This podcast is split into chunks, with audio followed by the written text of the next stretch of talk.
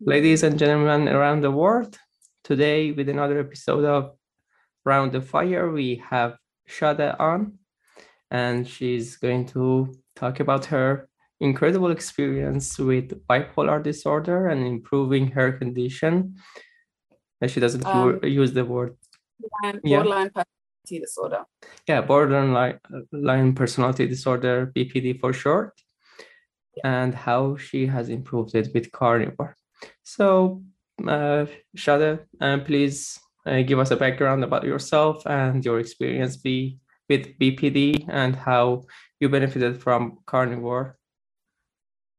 Sure, I'm currently 28 years old and I was diagnosed with borderline uh, in 2015. Not sure exactly how old I was, but um, my life has been a roller coaster, ups and downs, never any in betweens, um, never any stability. So, um, dealing with that my whole life, I have missed out on opportunities. I have really um, made some difficult, disastrous, and destructive decisions in my life. Um, I have left a trail of destruction behind me, things that I've done, people that I've hurt, you know, just living with borderline is like living in a really dark and um, scary place where you have no idea what the day or what the next hour is going to be like, what the next minute's going to be like. It's just like living by surprise in a way every single day, every single minute, every single hour. Anything used to be able to trigger me, anything could just send me off of the edge.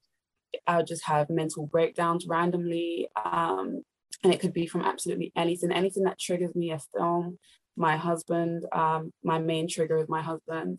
Just living with borderline is like, um, you know, they say that it's like having uh, first degree burns, but with emotions, basically.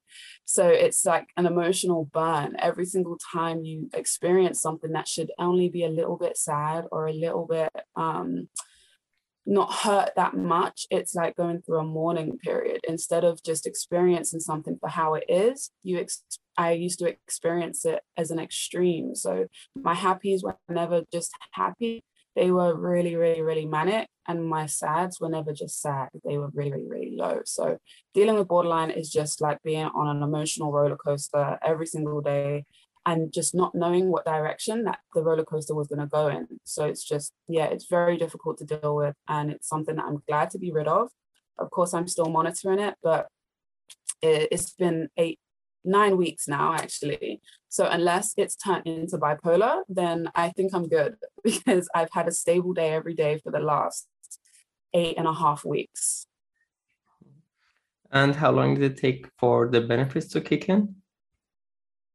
Okay, so for the borderline personality disorder itself, um, it took about the first three weeks for the symptoms to start disappearing, first two to three weeks. But the depression and the anxiety that came with the borderline, um, the depression lifted after around day three. I started to feel really euphoric. I was only eating meat, um, so beef, ground beef, eggs, um, bacon, and I had some steak first three days and I felt very euphoric and I thought maybe it's just a manic phase that I'm going through. Maybe it's just um, one of these dis- dissociated BPD symptoms. But no, after day after day three, I woke up on day four and the depression was still gone. I wasn't manically high and I wasn't um, really really low. It just felt I just felt good for the first time in a long long time after three days. So the depression went in three days and then the anxiety went in the first week. I realized that I wasn't scared to do things. I, I can make phone calls, I can answer messages, I can go outside without feeling like I'm in danger. Uh, there was no catastrophic thinking. Uh, so that was the first week, the anxiety, and then the borderline symptoms went away in the first two weeks. And they went away slowly. So, first, I realized that there wasn't really much um, negative thinking or uh, splitting. So I wasn't splitting on my husband. I wasn't hating him and then loving him and then hating him and then loving him. And then I realized that my emotions were quite stable and I wasn't usually when I used to feel emotions, I'd feel something in my chest, like like heart what heartbreak, what I imagine heartbreak to feel like. And I didn't feel any of that. When I think about something and when I had an emotion, that um the energy wasn't there. I didn't, it wasn't like overly emotional or anything. So the emotions um, weren't so high and low after I so the splitting, the emotions, and then after like week four i just realized that my my headspace was really clear was really normal. I didn't really have the all of the symptoms that come with borderline i didn't have any of them anymore after week four. And it's just like i'm a completely different person and i don't even know who that person was. And i'm very very very adamant not to ever get back to that place. Mm-hmm. yeah i got to know about um, bpd the hard way actually uh, not as hard as you. You lived with it, but I got to know, get to in, into relationships with uh, people who are suffering from BPD, and it is in, indeed as you have described it, it's a roller coaster. And uh, could you remind me how long you've been uh, doing carnivore? you said it in the beginning. Ninth week now. I started in the. Mm-hmm. Uh, I started in the beginning of March, mm-hmm. around the beginning. So it's around my ninth week now. I've yeah. lost count like specify specify the day that I started, and it's been really really easy for me to keep up with it. So it's not like I'm dragging it out and checking the days that I've been on it. Mm-hmm. So I'm about the ninth week now, I believe. Yeah, there are so many things that I would like to uh, bring up uh regarding BPD, but one of the things that struck me when I watched your uh, first uh, watched your first interview. I, I mean, it was the first time I got to know you. It was your interview with Dr. Baker. Um, I was amazed by how um, dedicated and how consistent you've been with carnivore. And I also remember that you mentioned that you had a very good power of will.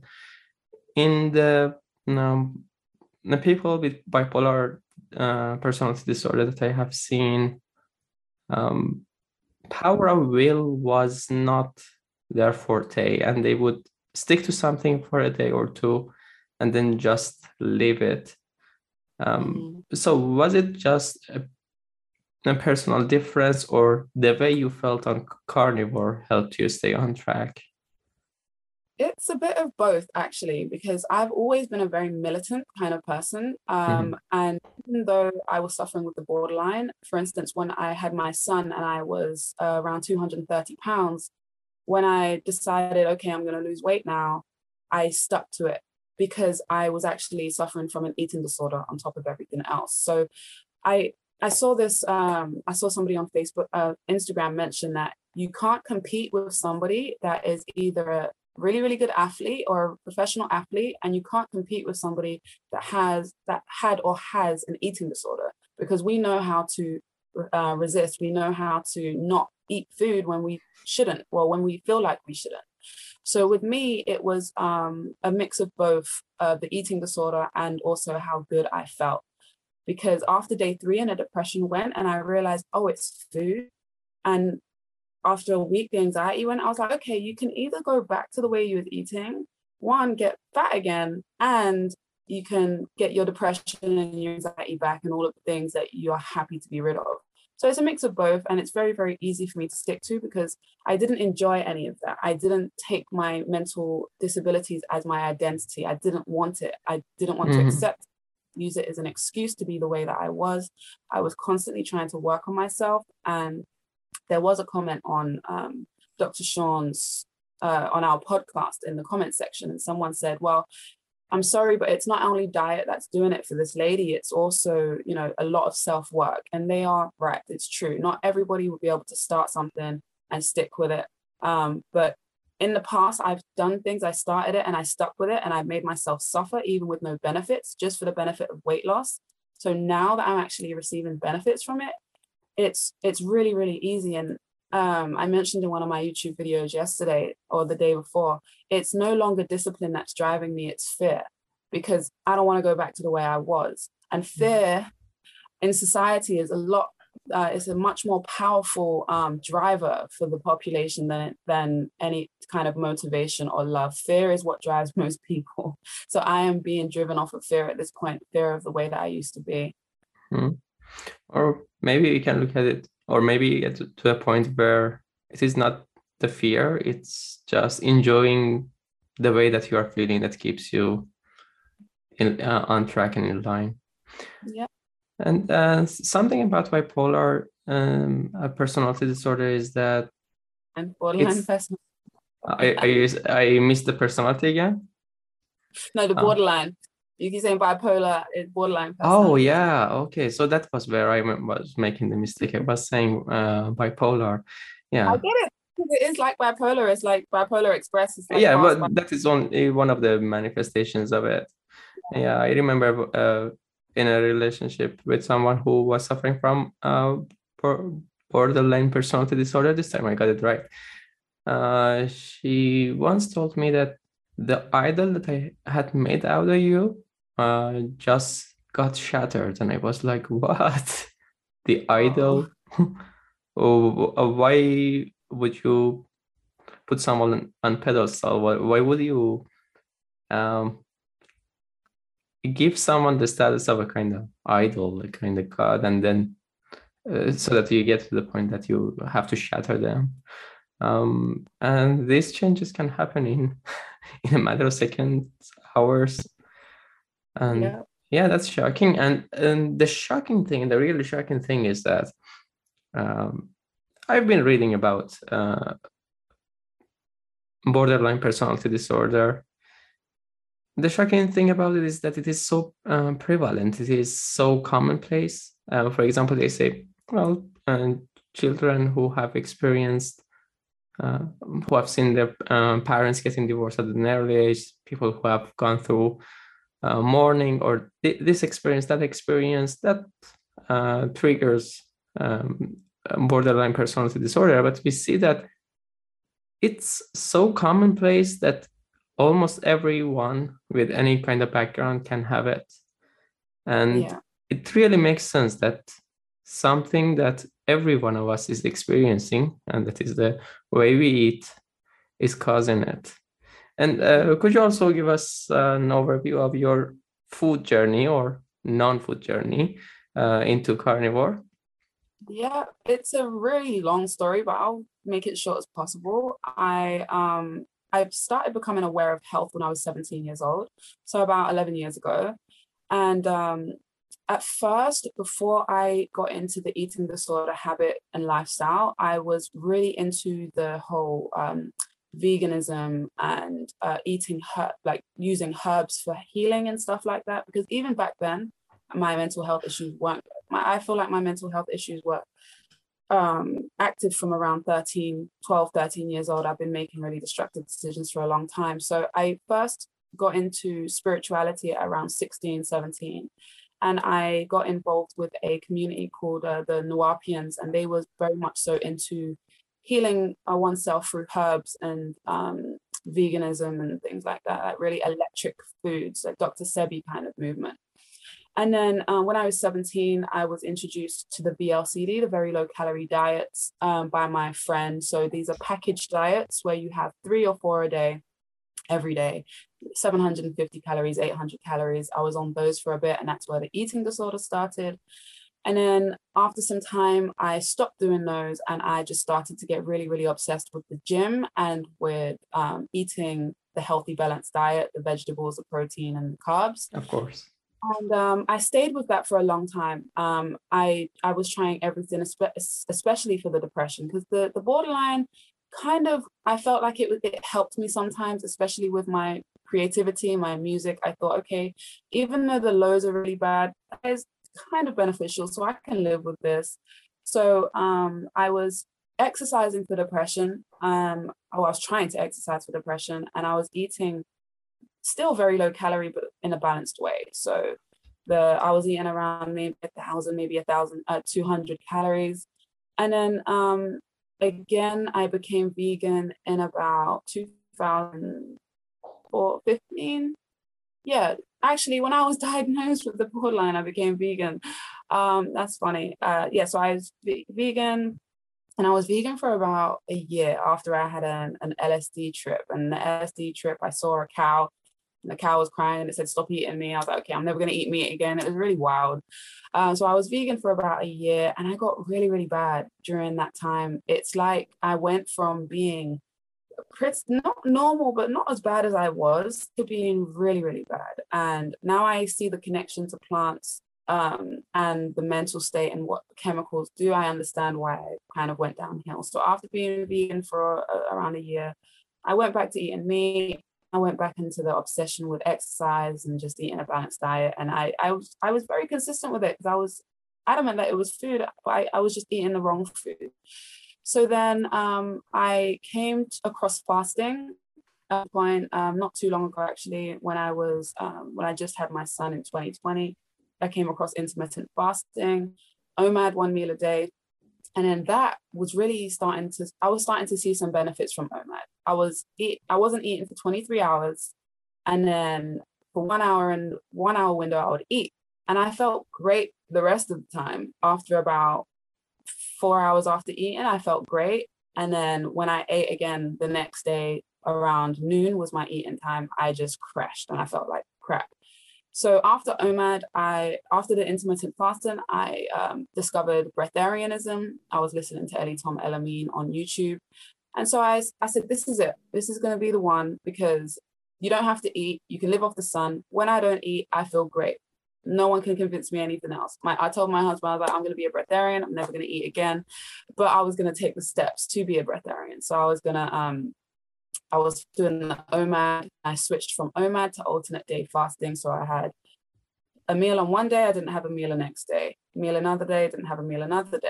And then I was going to switch from that to eating every two days, and then every three days, and to every week, and then to every, once every two weeks. I was feeding myself outside with because I live in Mexico, so I would just go outside. And I was convinced that the sun was going to feed me. And then um, I just ended up coming across Dr. Ken Berry's video one day, right next to um, Ellie Tom. Well, in the recommended section when I was looking for more breatharian stuff. So I clicked on Dr. Ken's video and he was talking about this all meat based diet. And at first, I think I clicked off of it because I was like, this is absolutely fucking crazy. I'm, I'm a breatharian um eating meat is gonna bring me all the way down. Like I was I was into vibration and frequency. I was before starting carnivore, I was actually ridiculously um convinced that everything was spiritual. So if I eat the animals, then I'm gonna be low vibrational, I'm gonna be full of fear, I'm gonna be full of hatred and you know, all of that anxiety and stuff. So I clicked off of it, but and then like a day later, I got curious because I'm a very curious person. So I went back and I I basically binge watched all Ken Berry's videos and then I was like, okay, this makes sense. This makes scientific sense. It makes biological sense. Um, but I still didn't try it. I just, it, it's like I couldn't hear it up until recently. It's like I was listening. No, it's like I was hearing it, but I wasn't really listening to it. So then um, I was getting worse and worse and worse because after being breatharian for a couple of days and going back to eating the normal food, it's like like you do with carnivore, you develop these sensitivities. It's like I was developing sensitivities to these foods that I was really trying to wean myself off of. So when I went back to eat them, I got worse. So then eventually, um, that was like the end of last year. And the beginning of this year, I said to myself, January 1st, I'm going to be a carnivore. I'm going to start carnivore. And because I'm very extreme with everything, I thought I'm just going to just go straight from uh, what I was doing to eat in carnivore, but I didn't. I said, okay, look, be uh, realistic this time. Take it slow. So I just cut things out of my diet. First, I cut out the donuts and the sweets and the really unhealthy junk foods and the, the chips and the crisps. And then I cut out around February the potatoes. I cut out the potatoes was my favorite, like root vegetable. Um, and I would just eat like potatoes with chicken. That was my healthy, balanced diet. I'd never liked vegetables. I've always hated vegetables, make me sick. So I cut out the vegetable, I'm um, sorry, the potatoes in around February. And then in March, I cut the beginning of March, around the first of March, I cut out the bread because I was having meat filled sandwiches, but I was having bread. So it was bread and then nine grain bread and then the meat in the middle. I said, okay, one day, no bread. And then I think I think that was around the 3rd of March or something like that. So I just, it hurt me a lot. I took the bread off. I was like, okay, just eat the meat, just meat. I tricked myself. I was like, just today, just today, no bread. Let's see how it goes. So then I just ate the meat. And the next day I did the same thing. I said, okay, no more bread today. You can go back to it whenever you want, still in the cupboard, just just eat the meat. And the second day I ate the meat. And then the third day I woke up feeling, well, I was watching Netflix and I realized my mind was really clear and I wasn't sad, I wasn't depressed.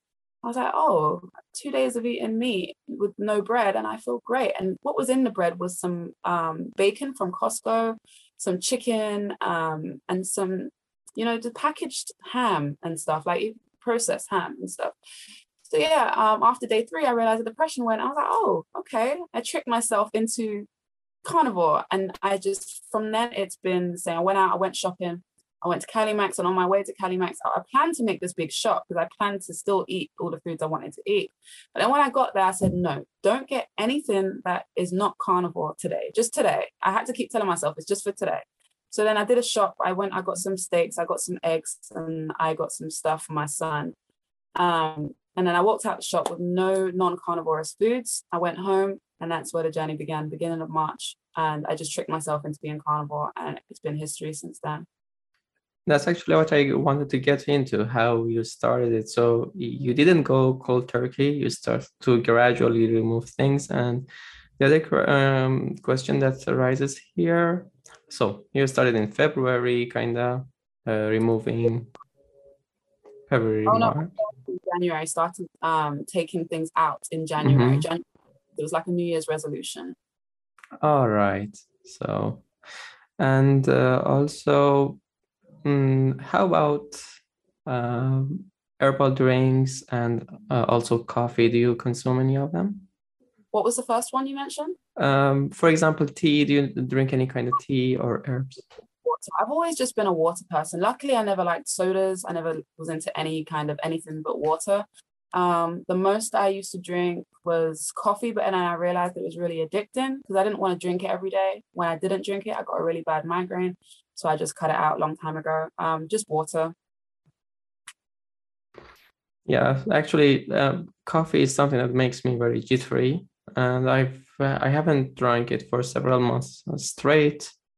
Yeah. The, my relationship with coffee started to uh, get better. Uh, okay, I need to change the view because I see that it doesn't change to my own view. Okay, yeah. So actually, my teeth are thanking me, and also my heart and my brain and i i have much better sleep and it's a really uh, a real a roller coaster. And something about your lsd trip and uh, also i remember from another one of your other interviews that you talked about ayahuasca and going on a mm, actually a trip a kind of journey to uh, try it with the shaman and all uh, I want to know about how they affected you. Did did they have any positive effect? Did they change your perception in any way, or did they open your mind into trying something? Okay, so my psychedelic trip started with LSD. A friend of mine sent me a fake version of LSD through the post one day, and I tried it, and it had the same effects as normal LSD. And that was the moment where I went vegan after that LSD trip because you know I don't know why the cow was on my light bulb, um, but it said please don't eat me. I was like, okay, I'm not gonna eat you. Worst decision I ever made. But the LSD, I think personally, LSD is something that shows you more about yourself than anything else. It's like people trip about different things on LSD. They we all kind of see the same things, but I think it shows you the true side of yourself. So LSD was a it was okay. It opened my mind. It made my music a lot better. But in terms of my mental health, it didn't do anything. It, in fact, it probably made things worse because it made me feel more isolated as a person in society. So the LSD trips were fun. They made me make really great music but um and they opened my mind a lot. They made me see that okay what is in front of us isn't just what's in front of us. Um very very beautiful trips um very mind opening sure. And then after lsd i tried um dmt uh, so i went through dmt experiences and you know dmt they say dmt is like what we have and what plants have in our bodies. So that when you die or something, that's what gets released. So the DMT trips were a lot more eye opening because I was seeing actually into other dimensions. And, you know, it, with my eyes closed, it, it basically felt like home. So it's like the DMT trips, it's like I got to visit home.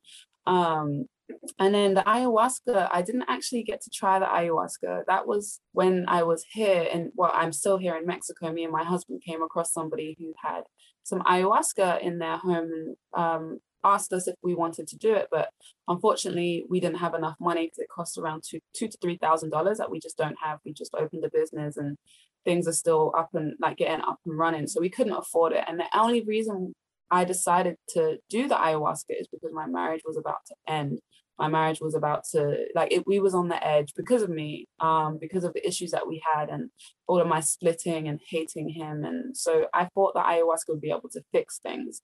So before starting well it was around the same time as starting carnivore actually i said okay let's try ayahuasca as a last resort. But the person said um that it cost that much so we said we're not going to do it. But um I, I i now personally feel like my it carnivore has put my faith into question about spirituality and everything because I used to be so convinced that it was something spiritual. I used to be convinced that there was just something wrong with me and I needed to find peace. And at this point, I'm looking at all of these gurus like Sadhguru. Um, the, I don't even, I can't even bring their names off the head now, but I'm like, all these people are trying to sell people the happiness that I've got now, the happiness that I found from eating the animals that even these gurus are telling people to not eat. So my whole faith is in question now. Not that I'm an atheist. I know there's something bigger, something bigger than us. But now all of the gurus I've ever listened to, all of the books I've ever read, they've just it's like become relevant to me because it was the meat that fixed some kind of serotonin and dopamine neurons in my brain and it wasn't the meditation it wasn't the sub the subconscious reprogramming it wasn't any of that it was the food i was eating and if somebody would have told me this 10 years ago instead of blah, blah, blahing about be here and be now, then I might have been able to, to be a lot more productive in my life and be a lot further than I am now. But everything for a reason. So I guess I am where I'm meant to be. But my whole faith question. So the psychedelics, yeah, they helped me. They helped me open my mind and see things from uh, in different realms and different dimensions and just know that this isn't all that we are. But uh, mentally, it didn't help me. Mentally, that probably made me worse because when you know more and you don't know what to actually do with it and you know you've got all this intelligence and you don't really know how to uh, apply it it's really hard especially dealing with a mental an existing mental health issue like bipolar or borderline disorder.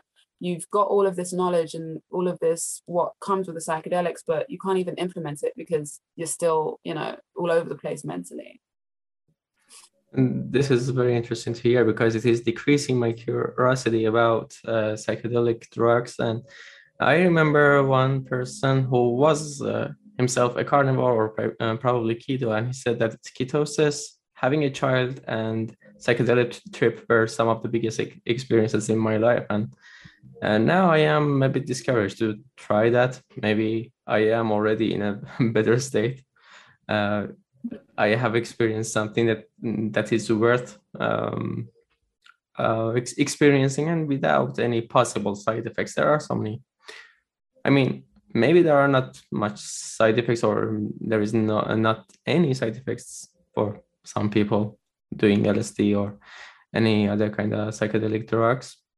But if I am already there, or I am experiencing something that is not even possible and you cannot even attain with them. So it's uh, actually decreasing my curiosity about them. You haven't tried any psychedelics? Uh, no, I am so uh, so curious about them. I am very curious about them, and I really want to try them. And the interesting thing is that I had the perception that maybe people who try it uh, converge on some beliefs and they tend to believe the same things, but it seems not to be the case. Uh, and it also challenges this idea that there is a kind of absolute truth. So yeah. there is probably no absolute truth, and every everything is um, has to pass through our perception and is subjective, as you mentioned. Um, yeah, and uh, actually, I know someone who is a carnivore because of his psychedelic trip. Because he, yeah, I know Dr. Saladino has interviewed him. I don't know his own, his uh, this person's name, but uh, maybe I can add it to the show notes, or uh, I, I will text you the name afterwards. He said that uh, I. Uh, it made me appreciate the fact that an animal has died for me. So I, um, I became grateful for for for uh, that animal, and when I was eating that, I was grateful that that animal has sacrificed its, its life for me. So it was um, uh, in contrast to so many of the other experiences I have heard. That was pretty So- the opposite of the cow crying and telling me not to eat it. And on top of everything else, I feel like the psychedelics made me a lot more destructive because they kind of showed me the lack of importance of this particular, you know, experience. So it was kind of like a none of this exists, none of this is real. So you can do whatever the fuck you want, basically. So it made me a lot more uncaring and you know destructive in a sense. If it did anything for me, it made me make more reckless decisions sometimes. So everyone's experience in psychedelics is very different. But with the DMT specifically, I feel everyone's experience is pretty much I hear the same thing. Oh, so LSD is different, ayahuasca is different, but the DMT, everybody that I've spoken to and everybody I've done it with, we have the same experience. It's like we visit the same place, we see the same kind of beings. Um, and if not, you you will meet someone in your journey who has seen the exact same thing. So I think DMT is probably the only one, maybe ayahuasca, but I haven't tried it, so I couldn't say. But mushrooms, um, LSD, all of the other kind of salvia psychedelics, I think they have it's it depends on the person and it will show you, you know, specific to you, your um whatever is going on in your psyche. Did you come to any particular uh, conclusions about life, any kind of moments of epiphany uh, while doing uh, DMT? And the interesting thing for me is that everyone in that group had the same experience. So I am searching for some objective and absolute truth here. So, uh, what conclusions, what eye-opening moments did you have doing that? DMT, um, that this isn't home. That home is a place where, it- you know, it's just it's like trying to explain a dream that you've forgotten about. It's not that I forgot it. It's just very hard to put into words. It's um, it's home. It feels like home. You feel complete in a sense. And my personal DMT experience was I went there, and because I was suffering in this world so much, some people they get when they go there, they get full of anxiety because it's like, oh, oh, damn, I'm home. Like I've actually, you know, probably kind of died or something. It feels like a death experience. But for me, it was, it was, it felt good because I got relief from being a human. I got relief from my mind. I got relief from my body, and it felt good. And I felt like this is where I want to be. This is where I want to stay.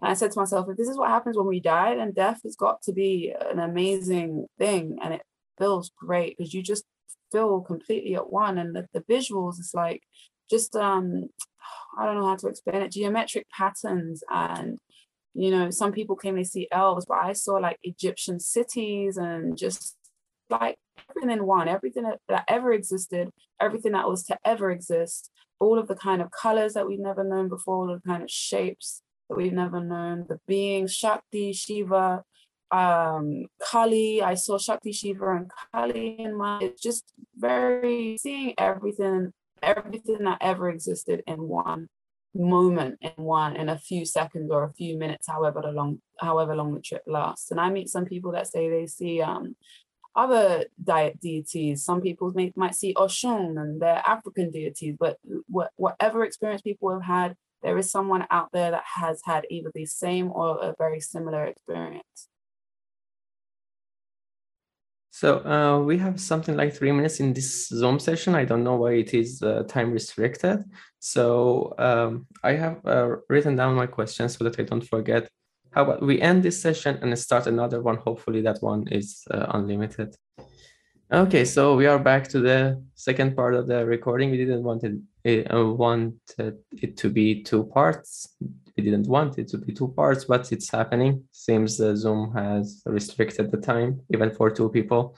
So uh, the questions that I have Yeah, uh, I think you mentioned this experience with LSD that um, nothing matters. You don't matter, as, as someone explained explained it and described it, and I kind of liked that. It was like it took the burden off your shoulder.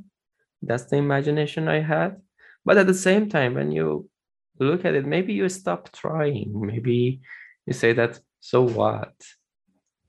Uh, so uh, from what I understand, from what I gather, for you, it had that destructive uh, side, right? Mm-hmm. Yeah. Yeah. So in cold turkey and all of this, we have covered that.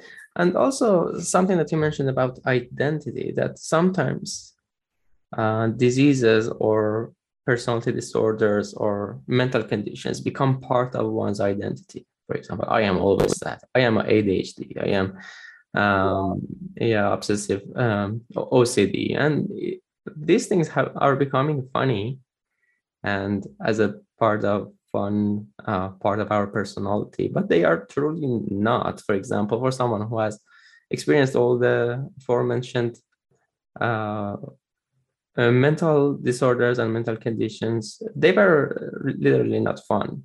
It's not fun to have those. And it is uh, uh really destructive to make uh, these things as a kind of as a part of our uh, personality and define ourselves with. What are your thoughts on that? And how do you I mean, it, I think I'm I think in a very controversial way. I don't like it. I don't respect it. Can't get with it. I feel I a lot of the pages on Instagram of women that have BPD, I I could tell that if I was to approach them, I would get met with a lot of resistance mm-hmm. simply because the page is full of everything to do with BPD, but not only that, it's glorified. It's not just representing the BPD and I have BPD, it's glorified. Just like you can glorify guns and you can glorify knife crime, you can glorify crime like rappers do in their videos. A lot of people that have mental health issues, oh, I'm bipolar and I this and I that, or I'm borderline and I'm this and I'm that. And it's like, it's a shame that instead of trying to look for a way to heal and change, um, a lot of people, especially females, have taken it on and accepted it. And I would like, and I, I also feel that a lot of people don't know who they are without the mental illness. It's defined them for so long that they don't, they're not very sure if there is somebody behind that. And I myself thought sometimes maybe I'm a boring shit without my BPD. Maybe it's what makes me interesting. It makes me different. Um, being able to be creative and write loads of songs in like a an hour and going from that to not being able to do anything and just depressed and being depressed. So I, I think that people taking it on as identity is dangerous because words are very powerful as well. So the more that you claim it, the more that it's going to affect you and the more that you're going to believe in it. I believe is a very powerful thing. So if you believe that you're stuck with it for the rest of your life, then it's never going to go anywhere. But if you believe that there's a way to heal, if you really want to heal, you'll find a way or you'll be open at least to um, different ways of healing. Like I have always been on the lookout for something to heal me. I've always I didn't want to accept it because it was it was nice when I was manic, but I was still making really destructive decisions. It was horrible when I was depressed and I couldn't do anything. So um, I'm really hoping to reach uh, a class of people that have um, accepted the mental health issues as part of who they are and show them, look, you, there is a possibility that there's a really interesting person underneath all of this because for myself, the borderline made me oh, way, way boring, way more boring than I am now. Like I I'm starting to realize that I'm very, very good at speaking. I'm good at doing so many different things. I'm good at communicating. I'm good at um, helping people. I'm very creative, even like, especially without the borderline, because now I'm so consistent. All I want to do is be creative all day and I don't have my depression and I don't have the anxiety and I don't have any of the things that would with the borderline I'd be creative for like 30 minutes and then it would just go from out of nowhere and I'd be like what the hell? I don't be creative anymore? Like okay so what are we doing now? It's it was really it's like being controlled by I don't know a puppet master and a lot of people that have borderline, they don't realize that behind the mental illness is someone really, really interesting. Uh, behind the anxiety, behind the depression, and everything that comes with it, there is someone that wants to just be free. And I just, I really hope to get that message out. I don't like glorifying mental health issues. Um, whenever I hear someone say, "Oh, I'm just bipolar," um, and using it as a joke, it's like you have to be careful with that because you can manifest that into your life. I don't, I don't respect it. I don't like it at all. I understand why people do it, but I don't think it should be a thing that should be glorified. It, it's for people that are actually dealing with bad mental health issues.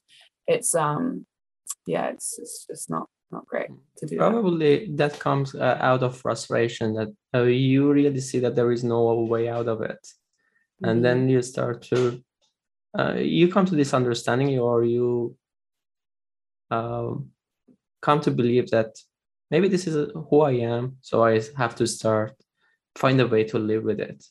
So it's yeah. Mm, that probably comes from frustration, and uh, they are uh, all these mental disorders are really frustrating, and they really uh, define you if you don't find a way out, and it's really difficult to find a way out.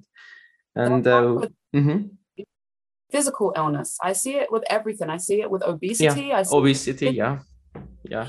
Um, people, the fat acceptance movement. I see it with uh, people claiming their disorder, like my diabetes, my cancer, my this, my that.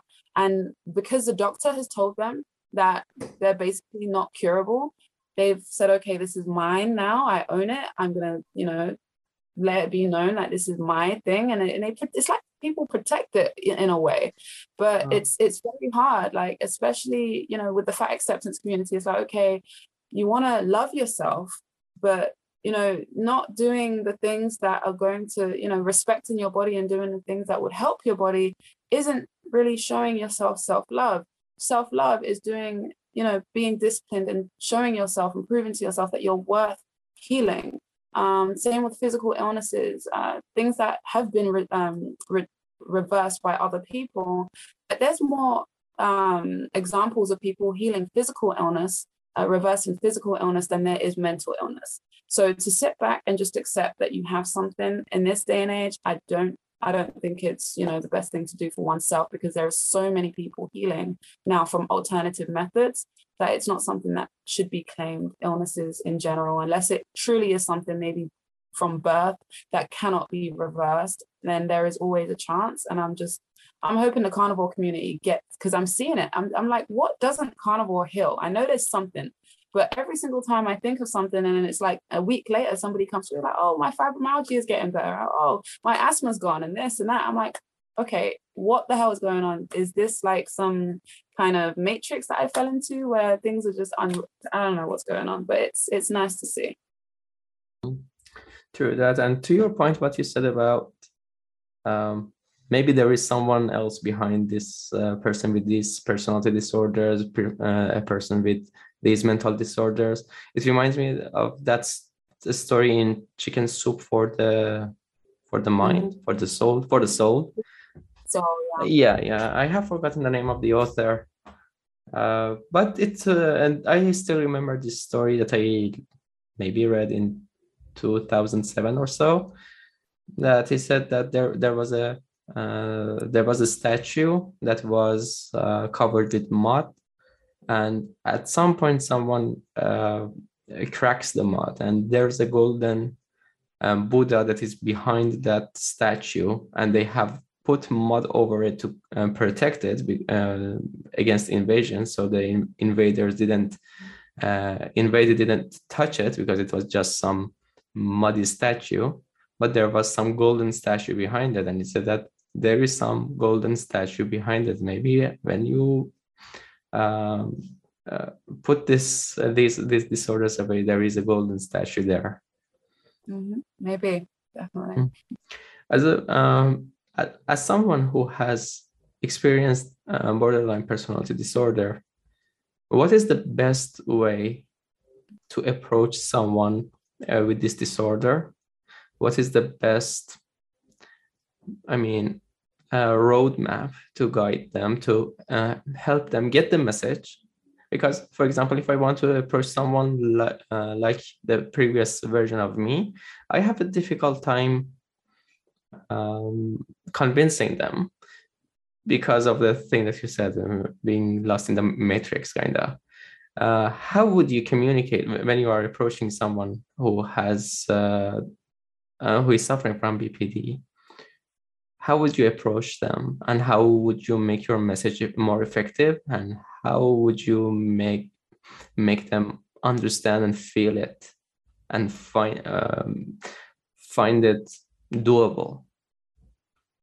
Okay, so the, my first rule to life, and it kind of always has been, is to lead by example. So mm-hmm. with someone like myself that has experienced it, it's much more easier for me because I obviously had something wrong with me. I've got all these tattoos, I've got tattoos on my face, on my neck. It's like I've had, I've lived this really crazy life. And if I was to sit down with someone personally that had BPD, I'd be able to say, Oh, I used to have that.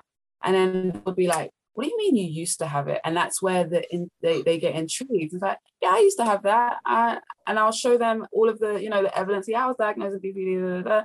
And then my next step would be to just um, either send them over to my YouTube or send them over to my Instagram, or I would just sit down and explain, look, all this time I thought that it was something I could never get rid of. And then I started eating a certain way and then all of a sudden it's like think my my light just switched on it's very easy for someone that's coming from that place to speak to somebody from that place but somebody like yourself that hasn't suffered from borderline disorder it's the only thing you could do is guide them towards somebody like mm-hmm. me that you know has experienced it because the first thing someone is going to say to you that has a mental health issue is well you, you are not me yeah you haven't so you have no right to tell me about how I need to deal with my mental health issues. So it's really just about guiding them in the right direction, I think. And um, if you have enough knowledge about it, then just saying, yeah, I know somebody that you could just do what I, they, I know somebody that used to have that.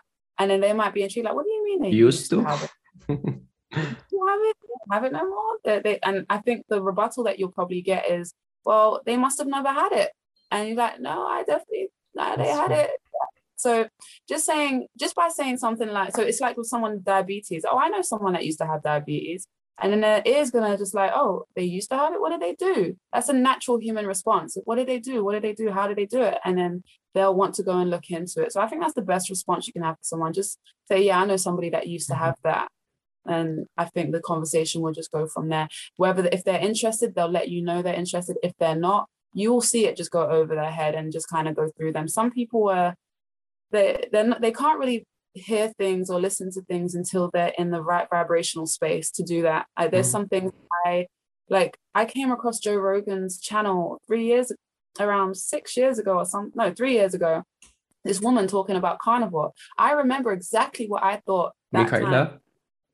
Uh, not Mikhaila. It was somebody else. Um, another woman, and I just talking about the carnivore diet. Uh, she had blonde hair um, three years ago or so. And I, I, I said, look at this, um, look at this cave woman. That's exactly what I said. I look at this cave woman talking about carnivore diet, just eating meat. Is she crazy? Like that, that is exactly what I thought. And at that point, three years ago, I couldn't hear nothing. You couldn't tell me anything about no animal diet based nothing. So I get it. The cognitive dissonance that people have, you have to be at a certain level vibrationally before you're even able to hear what somebody else has to say. And I mm. feel like that's just, I don't know, it's just a soul thing. It's just a human thing. You're never going to hear what's not for you until it's time for you to hear it. So saying to somebody, I know somebody that used to have that, you're going to see at what level and vibration they are in their life. And then you get the conversation going, or you just have to leave them to go along in their journey, but it cannot be forced. You have to lead by example or show them somebody that is leading by example. When the student is ready, the master with the peer. Something exactly. That's true. And uh, actually, I wasn't thinking about um, introducing a carnivore to the bipolar people, um, sorry, borderline people that I know because for me approaching them it would be impossible because uh, that would be the first response um, that you are not me you don't know what i am going through that you don't have the same thoughts as me. And uh, yeah maybe most of the time the best way to get to someone is that someone who used to have it should get to them. Or as you said yeah guiding them uh, towards that way and it is uh, always difficult to get the message across even i used to be ob- obese when i tell someone that i used to be obese and even when they um, talk about losing weight and i show my before picture I see that there's a, res- a, resistance that they don't want to accept the message. What? You are eating meat all, all the time and you are losing weight? How about your heart? Maybe that's because you're young, you haven't dropped it yet. Mm-hmm. Uh, there's all uh, these uh, these um, resistances that you you would face even when uh, you are the person who already uh, has been there where they are now yeah yeah it's because the um it's not just resistance but it's excuses also because as True. much as people True. want to as much as people want to do better for themselves the actions that need to be taken behind bettering yourself is what puts most people off because everybody wants a quick fix everyone wants a mm. quick fix we're a society now where if it's not instant gratification, then it's just nothing. So if if it's not a, a fad diet, you know, even like one of the diets I used to do, like the um the slim and save or the lipo trim, these package diets, they will be more open to the package diets and to the low 750 calorie quick fixes than they will to something like carnivore. That's because as a society, we've been told that red meat and eggs and all of the stuff that's actually good for us is bad for us. And I, even when I, I started, I tried to do carnivore a couple of weeks before I officially started. I did it for a day. I, I just had lots of eggs mm. and bacon and I felt horrible. I felt greasy. It felt disgusting. I was like, what the fuck is this nonsense? And I, I kind of agreed to start carnivore with my mum, who she's not doing it at the moment, but she's showing interest. But both of us kind of felt the same. It was like, this feels horrible. It feels greasy. It just, it didn't make any sense. And for, for somebody like myself, I have to understand exactly what is happening with the body. I have to know the, the biology, the, the, the nutritional value, um, the nutritional value, everything. And then once I understand what it is that I'm putting in my body, I can, you know, now feed myself of like, okay, this is nutritional. It might feel greasy, but it's actually helping me. And then when the results appear finally, you're like, oh, okay, so it's not as horrible and greasy and nasty as I thought. And I think a lot of people go through that in the beginning. We've been told that it's bad for us. So, of course, the cognitive dis- dissonance of society is, well, I'm not going to eat that because I'd rather be fat than have a heart attack. But you're you're fat and you're going to have a heart attack. Why not take the risk anyway? So, you know, it's it's hard, man. How about, for example, one week? Just try it. You you wouldn't drop that in one week.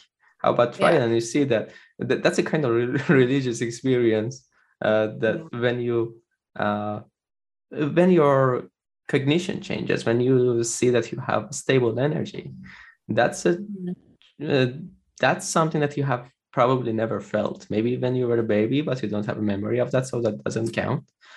So uh, when that experience kicks in then you realize that maybe all those things are not correct. And this uh, to your point when you said that uh, when you say i know a person who used to have bpd and they are like used to there are uh, some uh, personality disorder books that i have read and most of the time the preface starts with a case with uh, borderline personality disorder and they are ex- explaining describing how difficult it is to deal with and that is the worst um, personality disorder that you uh, that you as a psycho- psychologist would deal with. Mm-hmm. and you might be able to stabilize it as and uh, the and people age they become more stable because they see the uh, negative effects of their actions and they say maybe uh, we should change this and that. But there is no cure. Yeah no cure. No cure. No it cure. is something that they unanimously believe and yeah the first reaction would be uh, maybe that person never had it.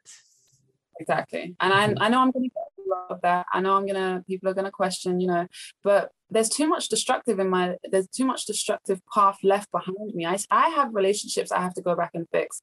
I mm. have family that i need to you know that there is so much for me to rebuild. So many bridges that have been burned. So many people that have been destroyed because of the way that I was. And it's not something that, this is something that can be proved. I, all I have to do is show someone, look, this is what I used to go through. Even though the I won't talk about it now, I will talk about it when I'm ready in the future. Even the, the line of work that I chose to go down, that was like a whole destructive path that I never truly needed to go down. And as I am now, I could never imagine doing anything like that. I, I because I have such a creative, um, I understand now when people used to say, well, you're a lot better than that, Sade. Why are you doing that? But it's like, now I get it. I see it because I'm not trapped in my own mind. I'm not being controlled by emotions and I don't have to hide away from the world like I used to.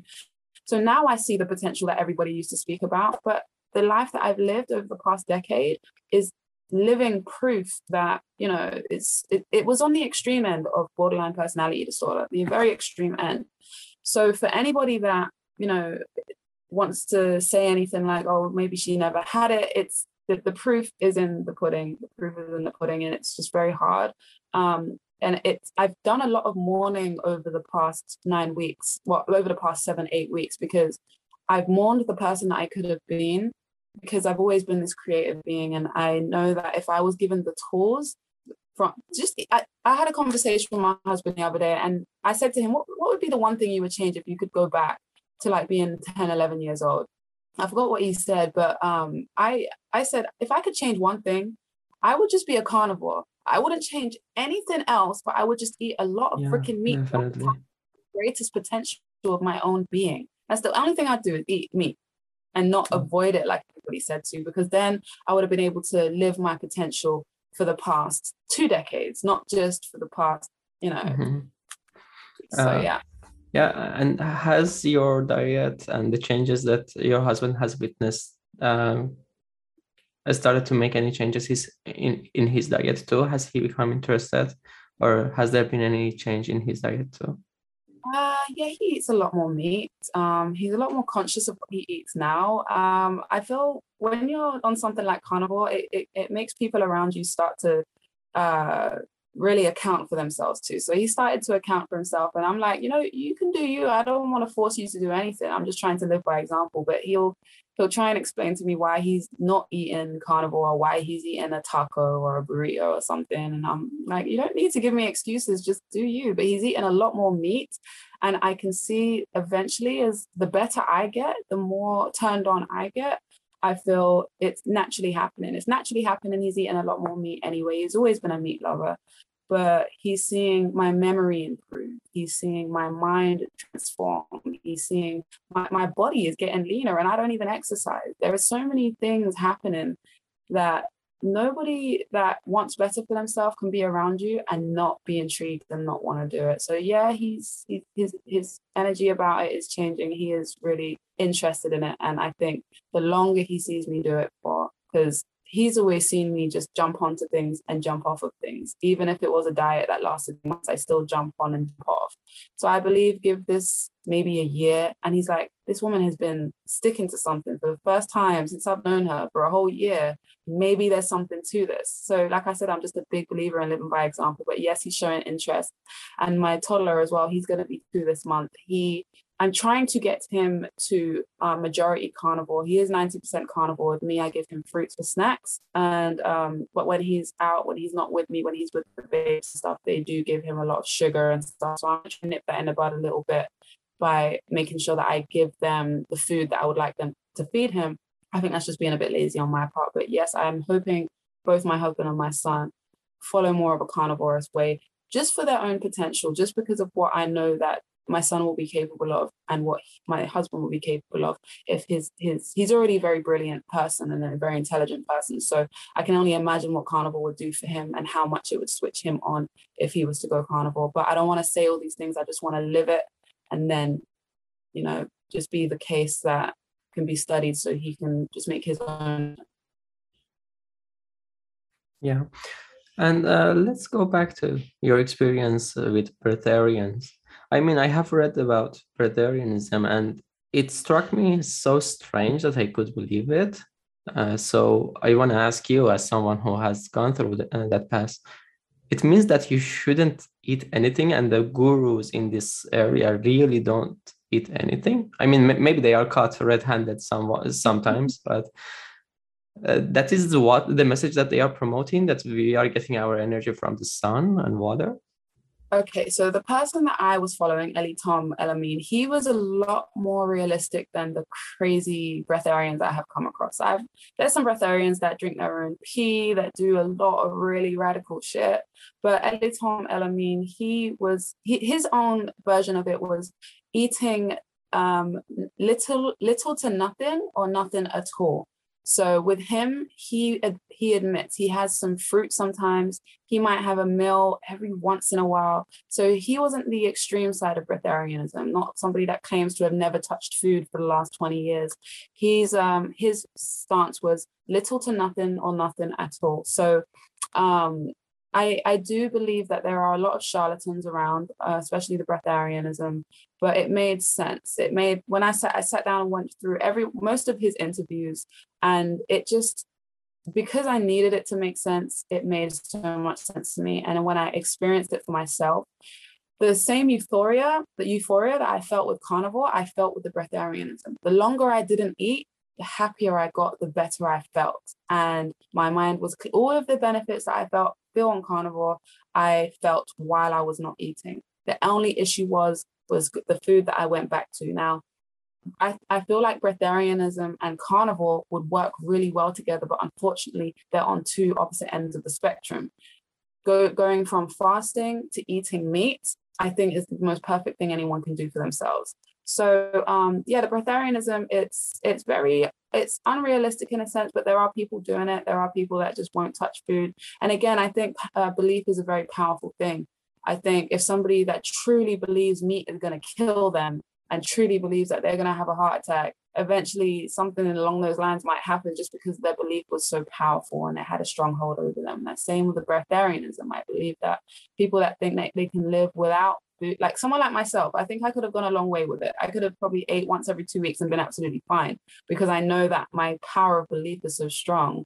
But um, yeah, I believe there's a lot of charlatan breatharians out, out there. But Ellie Tom Elamine, he's very realistic. I do love the guy talking about um not eating anything or eating, eating very little was a very more it was a much more realistic approach for people so if anyone is wanting to go down that path i think going following him would be the best and i'm you know i'm happy i came across that before coming across carnivore because now i can implement the two the fasting and the carnivore staying in ketosis and giving my brain the good stuff fats that it needs and then also giving my body the break that it needs to repair itself and do all of the good stuff that it does when one is not eating the problem with that is that even if when it has benefits, you can only not eat food for so long. You uh, eventually have to eat. But with carnivore, you can eat and you can be healthy. That's the good thing about it. So uh, I want to be respectful of your, your, time. Once again, thank you for coming on the podcast and sharing your experience with us. Uh, most definitely, uh, if the time allows, uh, we're going to have you on again to uh, talk more about your experience when uh, a longer uh, time has passed. Uh, could you let us know that people know how to where to uh, follow your stuff? Sure, I'm on Instagram as Carnivore BPD, so that's Borderline Personality Disorder for short, BPD. Um, and YouTube is the same, Carnivore BPD, very simple. It's the same everywhere. I'm on TikTok too, but I don't know how to use it yet. I'm trying to figure it out. Um, so yeah, Carnivore BPD, Instagram and YouTube at the moment.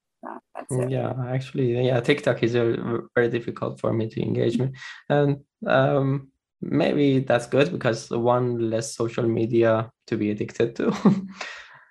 so I don't even have it. Yeah, and I'm following uh, you on both of the platforms that you just mentioned. The moment that I um, finished listening to your interview with Dr. Baker, I started following you on them. And actually, it was uh, exactly after that that I messaged you to arrange this interview. Thank you so much. And thanks for uh, talking to us about your experience. Thanks for having me. It's been a great conversation. Hope you've enjoyed this episode of Round the Fire. If you are watching this video on YouTube, please give it a like and hit the subscribe button. If you're listening to the podcast, please leave the five star review. It would cost you nothing but help me a great deal, especially if you do so on Apple Podcasts. Also, if you feel particularly generous, consider supporting me via Patreon, PayPal, or Bitcoin.